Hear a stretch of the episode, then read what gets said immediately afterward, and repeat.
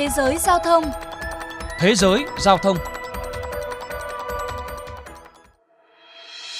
Ngày 28 tháng 11 vừa qua, hãng hàng không Virgin Atlantic thực hiện chuyến bay thử nghiệm từ sân bay Heathrow ở London, Anh tới sân bay quốc tế John F. Kennedy ở thành phố New York, Mỹ.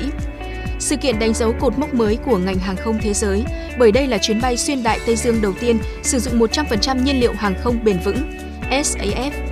Tham gia chuyến bay đặc biệt này có tỷ phú Richard Branson, nhà sáng lập Virgin Atlantic, giám đốc điều hành Shane Ways và Bộ trưởng Giao thông Vận tải Anh Mark Harper.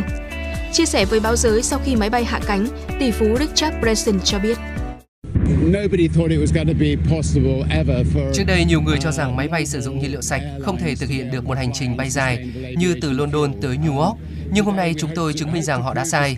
Chúng tôi hy vọng bằng cách thực hiện chuyến bay thử nghiệm này sẽ có ngày càng nhiều hãng bay trên thế giới sử dụng nhiên liệu hàng không bền vững. Nhiên liệu hàng không bền vững là thuật ngữ chung của những dòng nhiên liệu dành riêng cho máy bay mà không có nguồn gốc hóa thạch. Hay nói cách khác, đây là dạng nhiên liệu sinh học sản xuất từ nguồn nguyên liệu thực vật, động vật, chất thải đô thị hoặc chất thải công nghiệp. Chiếc máy bay Boeing 787 mà hãng Virgin Atlantic sử dụng để thực hiện chuyến bay lịch sử dùng loại nhiên liệu SAF tổng hợp từ dầu ăn, mỡ động vật đã qua sử dụng và đường thực vật. Theo nhà sản xuất, sản phẩm này có lượng phát thải carbon ít hơn 70% so với xăng máy bay tổng hợp từ dầu mỏ. Sau khi trải nghiệm chuyến bay, Bộ trưởng Giao thông Vận tải Anh Mark Harper chia sẻ. Chuyến bay sử dụng 100% nhiên liệu hàng không bền vững là cột mốc quan trọng cho thấy cách chúng ta có thể khử carbon trong vận tải ở cả hiện tại và tương lai như thế nào. Hiện mới cắt giảm được 70% lượng khí thải, nhưng điều này sẽ truyền cảm hứng cho thế hệ sau giải pháp tiếp theo. Được biết, ngay sau khi máy bay hạ cánh xuống New York, ông Mark Harper đã gặp Thứ trưởng Giao thông Vận tải Mỹ Polly Schottenberg Cả hai sau đó tham dự cuộc họp của cộng đồng nhà đầu tư về nhiên liệu sạch để tìm hiểu xem chính phủ mỗi nước sẽ cần làm gì để hỗ trợ các doanh nghiệp. Theo ước tính, ngành vận tải hàng không gây ra khoảng 3% lượng khí thải carbon toàn cầu. Do đó, việc sử dụng nhiên liệu hàng không bền vững được kỳ vọng có thể giúp cắt giảm lượng khí thải này. Bà Holly Boy Bullen, Phó Chủ tịch Virgin Atlantic nhận định đây chưa phải là chuyến bay hoàn toàn không phát thải, nhưng nó chứng tỏ rằng chúng ta đang có đòn bẩy to lớn để tạo ra những cơ hội lớn hơn nhằm cắt giảm lượng khí thải carbon gây ra do những chuyến bay. Thực tế, trước đó nhiều hãng hàng không đã sử dụng SAF trên các chuyến bay thương mại, nhưng tất cả đều là chặng ngắn và pha trộn tới 50% với nhiên liệu thông thường, vốn được xem là giới hạn quy định. Theo các chuyên gia, nhiên liệu hàng không bền vững là giải pháp tiềm năng được tạo thành từ các yếu tố như dầu ăn, chất thải nông nghiệp, thậm chí từ khối lượng tảo biển trên toàn cầu. Tuy nhiên, hiện loại nhiên liệu này chỉ chiếm chưa đến 0,1% tổng nhiên liệu sử dụng cho máy bay trên toàn thế giới do chi phí sản xuất cao. Chuyên gia hàng không Jonathan Samuel từ đài Sky News thông tin. Điều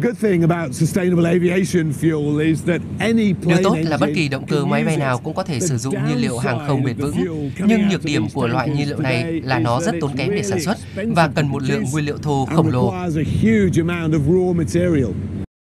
Còn theo ông Sideways, giám đốc điều hành Virgin Atlantic, SAF là giải pháp khả thi duy nhất để khử carbon cho hàng không đường dài, ít nhất là trong trung hạn, bởi năng lượng pin hay thậm chí cả nhiên liệu hydro sẽ phải mất hàng thập kỷ nữa mới có thể đáp ứng cho các chuyến bay thương mại. Để có thể sản xuất SAF ở quy mô lớn, ông Wells khẳng định cần thu hút thêm các nhà đầu tư. Bên cạnh đó, có sự chắc chắn về quy định, cơ chế hỗ trợ giá và hậu thuẫn mạnh mẽ từ chính phủ. Theo thông tin mới nhất, chính phủ Anh đã nhất trí xây dựng 5 nhà máy thương mại sản xuất nhiên liệu hàng không bền vững SAF vào năm 2025.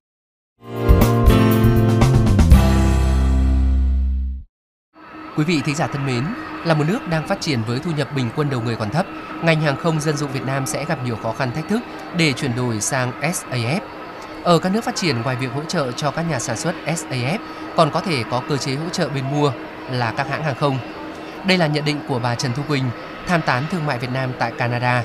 Bà Quỳnh cho rằng mặc dù việc đầu tư vào các cơ sở chế tạo nhiên liệu sinh học nói chung là khá tốn kém, nhưng nếu không đầu tư kịp thời, chúng ta sẽ mất đi lợi thế cạnh tranh so với các nước trong khu vực ASEAN, nhất là trong triển vọng phát triển sân bay Long Thành thành trung tâm trung chuyển hàng không châu Á với công suất 100 triệu hành khách, cao hơn cả Changi của Singapore. Việt Nam cũng cần tham khảo mô hình thu hút đầu tư xây dựng các cơ sở chế biến SAF của nước ngoài, đầu tư hơn nữa vào công tác nghiên cứu và phát triển.